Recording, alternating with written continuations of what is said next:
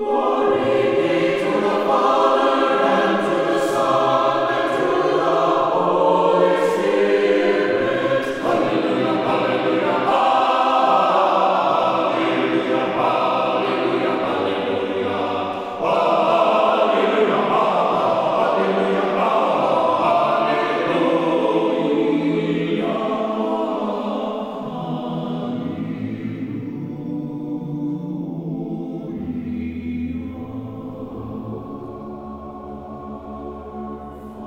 to Jesus Christ. Annunciation Byzantine Catholic Parish presents Light of the East, a program revealing how the Eastern Catholic churches have nourished the Roman Catholic churches and today's world in profound ways through their histories, traditions, mysteries, and spirituality. Hello, I am Father Thomas J. Loya, pastor of Annunciation of the Mother of God Byzantine Catholic Church in Homer Glen, Illinois, and this is a story of the Eastern churches, an inspiring story of faith, courage, intrigue, mystery, spirituality, dissension, and reconciliation. But most of all, this is an expression of a great experience of faith through a unique divine liturgy. Join with me now as we look toward the light of the East. Light of the East is also supported by Eastern Christian Publications, where you can find the prayers of the Catholic Byzantine Daily Office at ecpubs.com and easternchristianmedia.com, a broadband network for you to learn more about the Eastern Catholic Churches. That's easternchristianpublications.com. Glory to Jesus Christ. Welcome to Light of the East. I am Father Thomas Loya, your host, and we are now in the post festive, the last few days of the last, very last section of that descending action of Jesus Christ, and therefore of the liturgical calendar of the church, which began, as we've been mentioning in our program last few weeks, with the birth of Christ. That's right. We're here now in that last final feast of the descent, that process of his descending. We went through his nativity, his circumcision, his baptism. Now we backpedal a little bit in, in time, even though we're still on the descending element. We backpedal a little bit to go back to when Jesus Christ was only 40 days old as a baby. And this is his presentation in the temple, or as we say in the Eastern churches, the encounter of our Lord with Simeon. Now, there you have a great example, once again, of the church breathing with two lungs. East and West both celebrate, observe this great event of Christ being brought into the temple by his mother and foster father, Joseph, presented in the temple, presented, see, the presentation, to the elder Simeon. Of course, there was a prophetess Anna there as well. But we call it by two different things, basically. The East calls it the encounter with Simeon. So it kind of focuses on that piece of that story. The West presents it as the presentation, Christ being presented. Either way, it is the common link is once again, and this is the final stage of it, this whole period of manifestation, of incarnation, of God showing himself forth in the form of a person, a human being, in human nature, Jesus Christ, while still remaining the divine God. This event takes place in Luke, it's seen, it's portrayed, written about in Luke chapter 2. Let's read that because we're going to look at how the scripture references here are very, very rich and full here. And then we're going to look at it liturgically. That's what we do, especially in Eastern churches. We take the event, we look at its references in the Old Testament, sort of read backwards into the Bible, and then we look at it liturgically, how the liturgy, poetically, theologically, with chant and words and gesture, immerses us in this biblical event. Always remember, the events of the Bible are not historical events. I mean, Yes, many of them were. They happen in history, but they're not to be seen just as history, like we're remembering, oh, yeah, Jesus was born, so we kind of celebrate that. The events in Scripture, the characters, the stories, what happens, is our stories. That's right. Every one of our stories, even now. And this is why, in the genius of the church, we use the word today at the beginning of our prayers. Today, we are in the temple with Christ, that kind of thing, as he's being presented. Today, we are at the cave in Bethlehem. Because what is happening in the scriptures, notice I say is happening, I didn't say past tense. What is happening is in fact happening. And we enter into that and it becomes our reality. This is the living dimension of the scriptures. That's why you should read the Bible and go to church because the church liturgically immerses us into the Bible and to its timelessness. That's one of the values of church. You miss so much. And tell this to your young people, your young children, nieces and nephews, whether they're teens or they're young adults. That's the age groups that we tend to lose our faithful children. They're faithful up to that point, and then so many of them get unfaithful. They get influenced by the ways of the world, and they don't know fully because we should always be constantly a student of the scriptures. They don't really understand the scripture or the church, what it's really all about. And what the church is about is immersing us in what this scripture is saying. In the event, it becomes our life, our event. So let's look at this event, Luke chapter 2, starting with verse 22.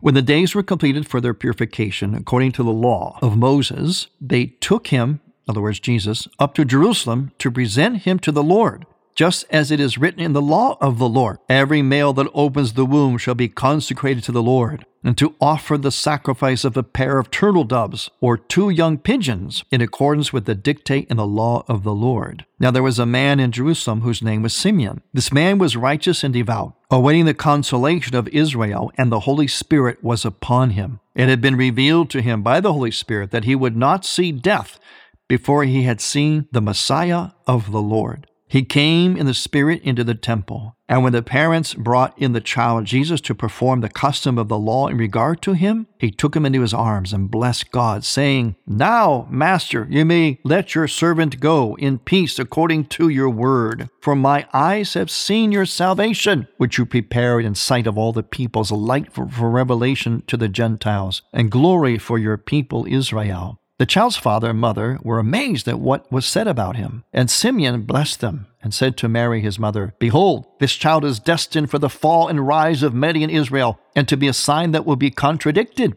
And you yourself a sword will pierce, so that the thoughts of many hearts may be revealed. There was also a prophetess Anna, the daughter of Phanuel of the tribe of Asher. She was advanced in years, having lived seven years with her husband after her marriage, and then as a widow until she was 84. She never left the temple, but worshiped night and day with fasting and prayer. And coming forward at that very time, she gave thanks to God and spoke about the child to all who were awaiting the redemption of Israel. A beautiful story packed with all kinds of very, very rich, pregnant verses and references to scriptures. So let's look at some of them because this is where you get the richness of this event. It's not just, oh, yeah, okay, that happened, big deal. Let's go to church and hopefully the liturgy of the Mass isn't too long and then we go out. No, no, no, no.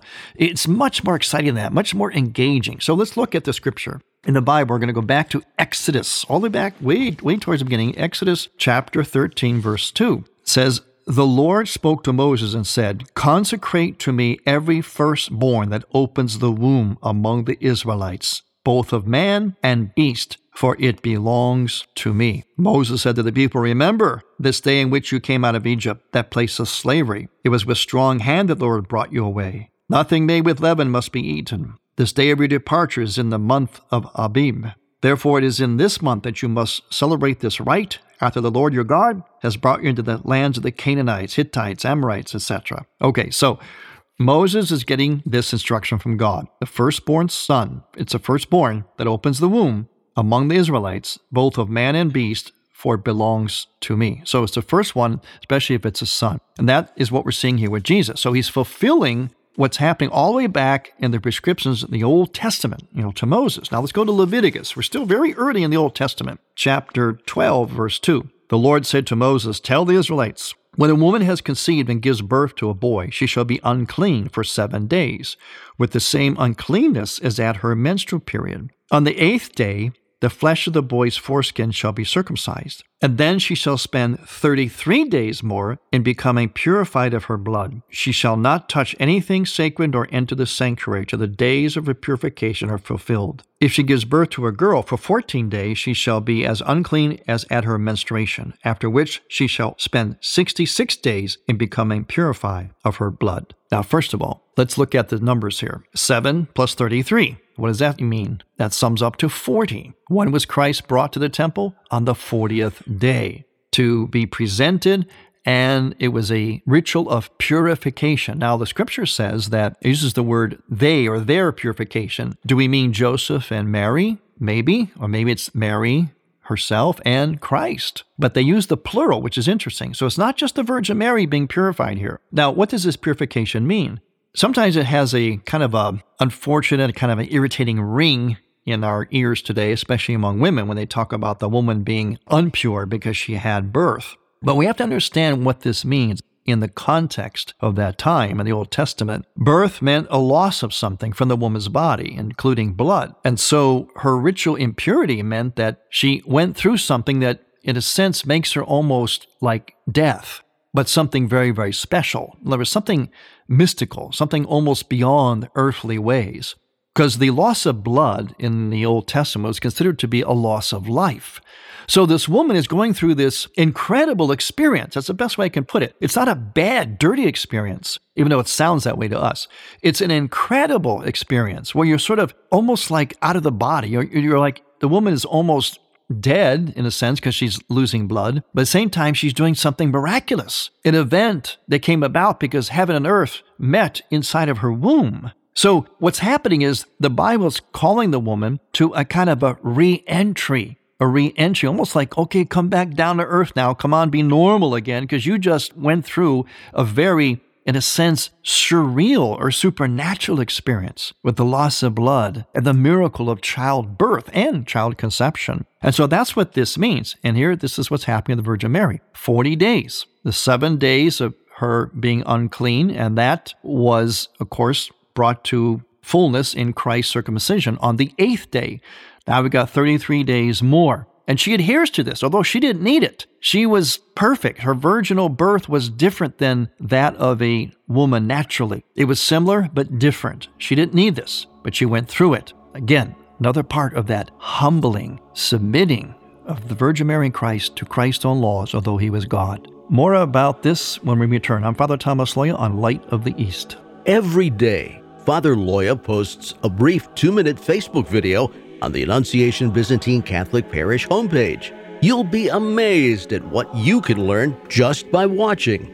Light of the East mission is Christianity's reunion, and to tell the story of the Eastern lung of the Catholic Church, we need your support. In order to keep Light of the East on the air, you can make a donation now by going to ByzantineCatholic.com. That's ByzantineCatholic.com. And then donate securely using any major credit card. With your help, we can keep Light of the East's illumination bright.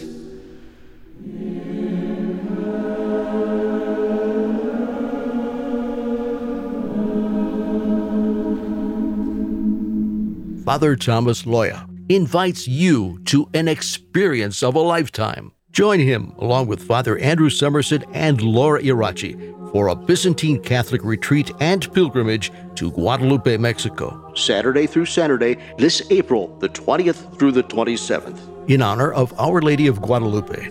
This retreat and pilgrimage to Guadalupe, Mexico is designed to offer you an experience of culture and faith, as well as moments for personal and community prayer in the Byzantine Catholic tradition. There you will be able to venerate the miraculous image of Our Lady's image on Blessed Juan Diego's tilma.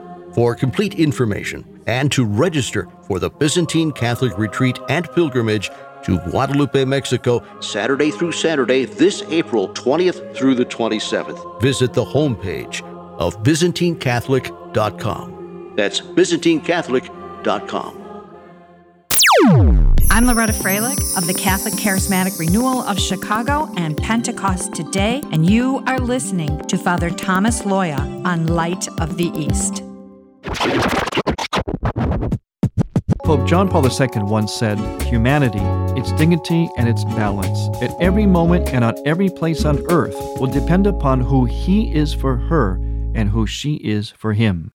I am Father Thomas Loya with a Theology of the Body moment for the Tabor Life Institute. Why are we a man? Why are we a woman? Unless we know the why, we do not know the how to be man or a woman, and therefore we do not know how to really be for each other. The why behind being a man or woman is told in the theology of our gendered bodies. Our bodies speak a language. Gender reveals God. Through gender, we can actually participate in the way that God loves us. We can love as God loves. Human sexuality is an icon of the very interior life of the Holy Trinity. To find out more about the theology of the body, visit taborlife.org. taborlife.org.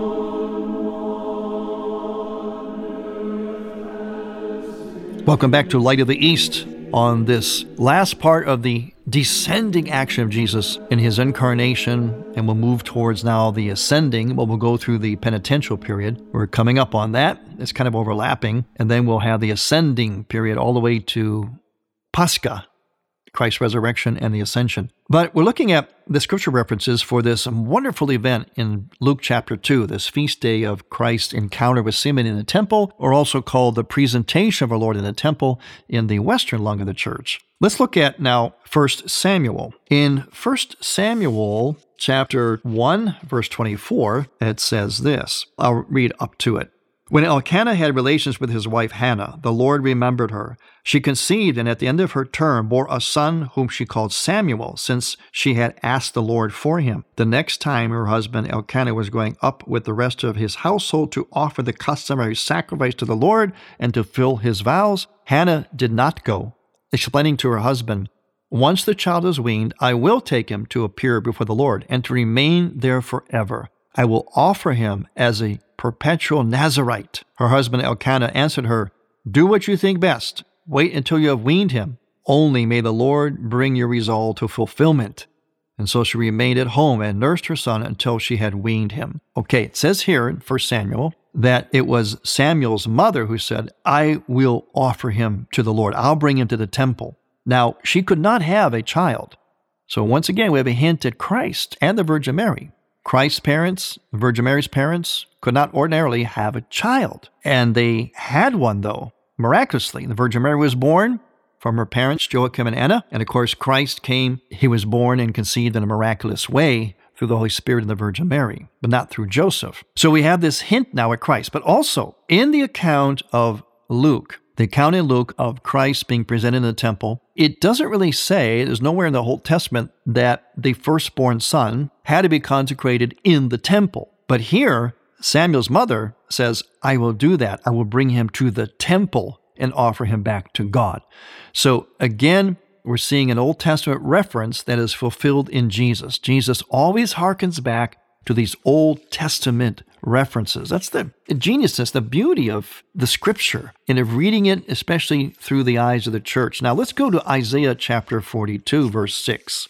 It says, I, the Lord, have called you for the victory of justice. I have grasped you by the hand. I formed you and set you as a covenant of the people, a light for the nations, to open the eyes of the blind. Now, what did Simeon say when he received Christ in his hands? He said, My eyes have seen a light of revelation to the Gentiles. There's a fulfillment of what is predicted, prophesied, foreshadowed in Isaiah. But another part of Isaiah, this is one of my favorite parts of Isaiah. This is chapter 6. Isaiah says, Then I said, Woe is me, I am doomed, for I am a man of unclean lips, living among people of unclean lips. Yet my eyes have seen the King, the Lord of hosts. Then one of the seraphim flew to me, holding an ember which he had taken with tongs from the altar. He touched my mouth with it See, he said, now that this has touched your lips, your wickedness is removed, your sin purged. Then I heard the voice of the Lord saying, Whom shall I send? Who will go for me? Here I am, I said, send me. Okay, and then it goes on. But you notice his lips are purified. The angel comes with tongs and picks up an ember and touches his lips so that he can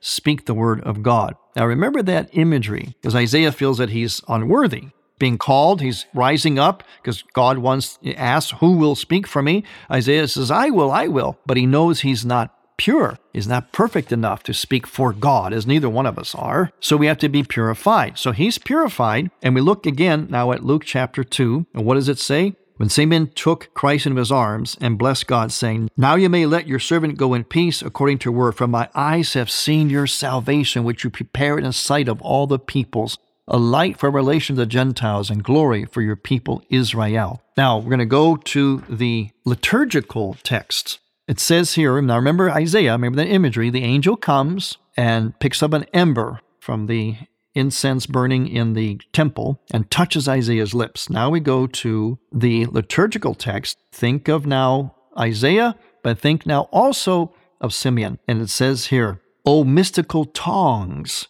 how do you carry the coal? How do you nourish him who gives food to all? Ah, who is the tongs here? The tongs is the Virgin Mary, because the tongs in Isaiah were not burnt as they were picking up the ember. The Virgin Mary has Christ, who is also God Himself, in her womb. And so she becomes the fulfillment of those tongs. She becomes like mystical tongs. Oh, mystical tongs. How do you carry the coal? How do you nourish him who gives food to all? Here's another interesting verse from the liturgical text that refer to the scripture. It says, The aged Simeon does not hold me, but I uphold him, for he entreats me to let him depart. Now let's think about that. That is really fascinating. That is ingenious. Here's Simeon holding him, and he's holding Christ in his hands, which is God. He says, My eyes have seen. But it says in the liturgical text here, the aged Simeon does not hold me. This is Jesus talking, but I uphold him, for he entreats me to let him depart. In other words, Christ is saying, Simeon's asking me to let him go. So I hold him, even though at the same time, he is holding me that's just just amazing. It's just fascinating to me that you've got that incredible sort of mystical play on mystical realities there. They're both holding each other, but in reality, God is holding Simeon. Although he, in one sense he's holding Christ, God is holding him. And so it is with us. We hold God in our arms too, but in a way even beyond Simeon's. Now imagine Simeon, and here's the value of this feast day. This is how we're supposed to experience it. So it helps change our lives, our spirituality, heightens it, deepens it.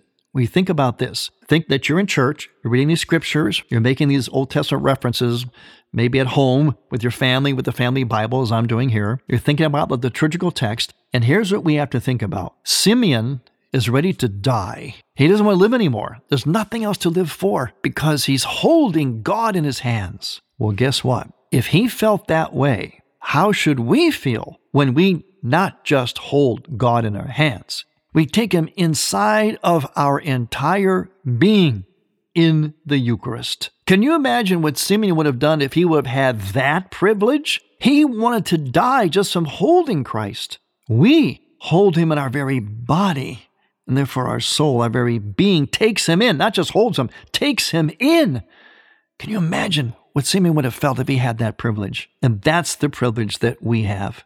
And so our prayer, and in fact, it is our prayer each Vesper service in the Byzantine Church. It's also in the Latin Rite Church as well. We pray that prayer from Simeon. Now you may dismiss your servant, O Lord. We do that at the end of our Vesper service. We speak those words of Simeon because we have beheld the Lord in our prayer. But isn't that something we should say when we return from receiving communion? We should pray these words of Simeon and think to ourselves, even in our own words, God, there is nothing more for me to live for. You can take me now because you are in me and I in you, not just in my hands, but in my very being. That is the meditation that should be bowling us over when we attend church during this feast day. That's our takeaway. We see what Simeon recognized and knew there was nothing greater, and yet we have something greater than Simeon himself. Listen to these words from the liturgy again of the Byzantine Church for this feast day.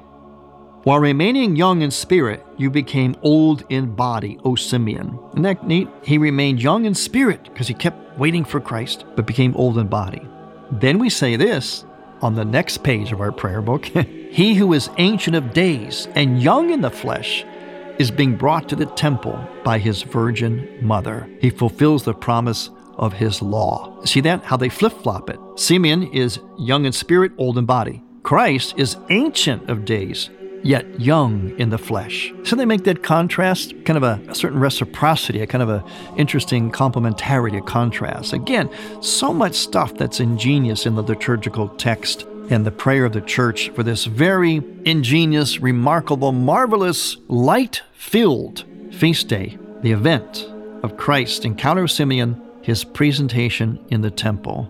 Thank you for listening. I'm Father Thomas Loya on Light of the East. To hear Light of the East again, visit ByzantineCatholic.com and click on the Features and Programs tab, and on iTunes.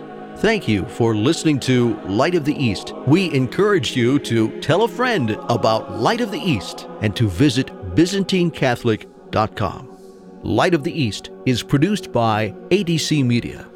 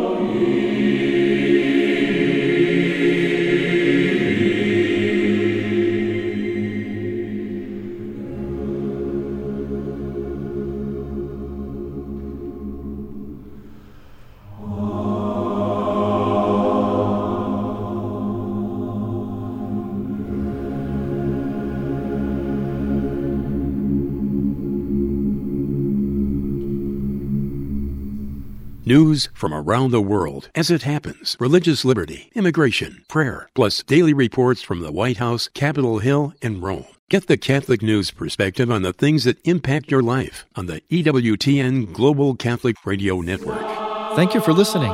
Next week, we will return to the Light of the East. To learn more about Annunciation Byzantine Catholic Parish, visit our website, ByzantineCatholic.com, where you will also find an archive of all of our programs. In order to continue Light of the East with its mission of Christianity's reunion, we need your support with a donation.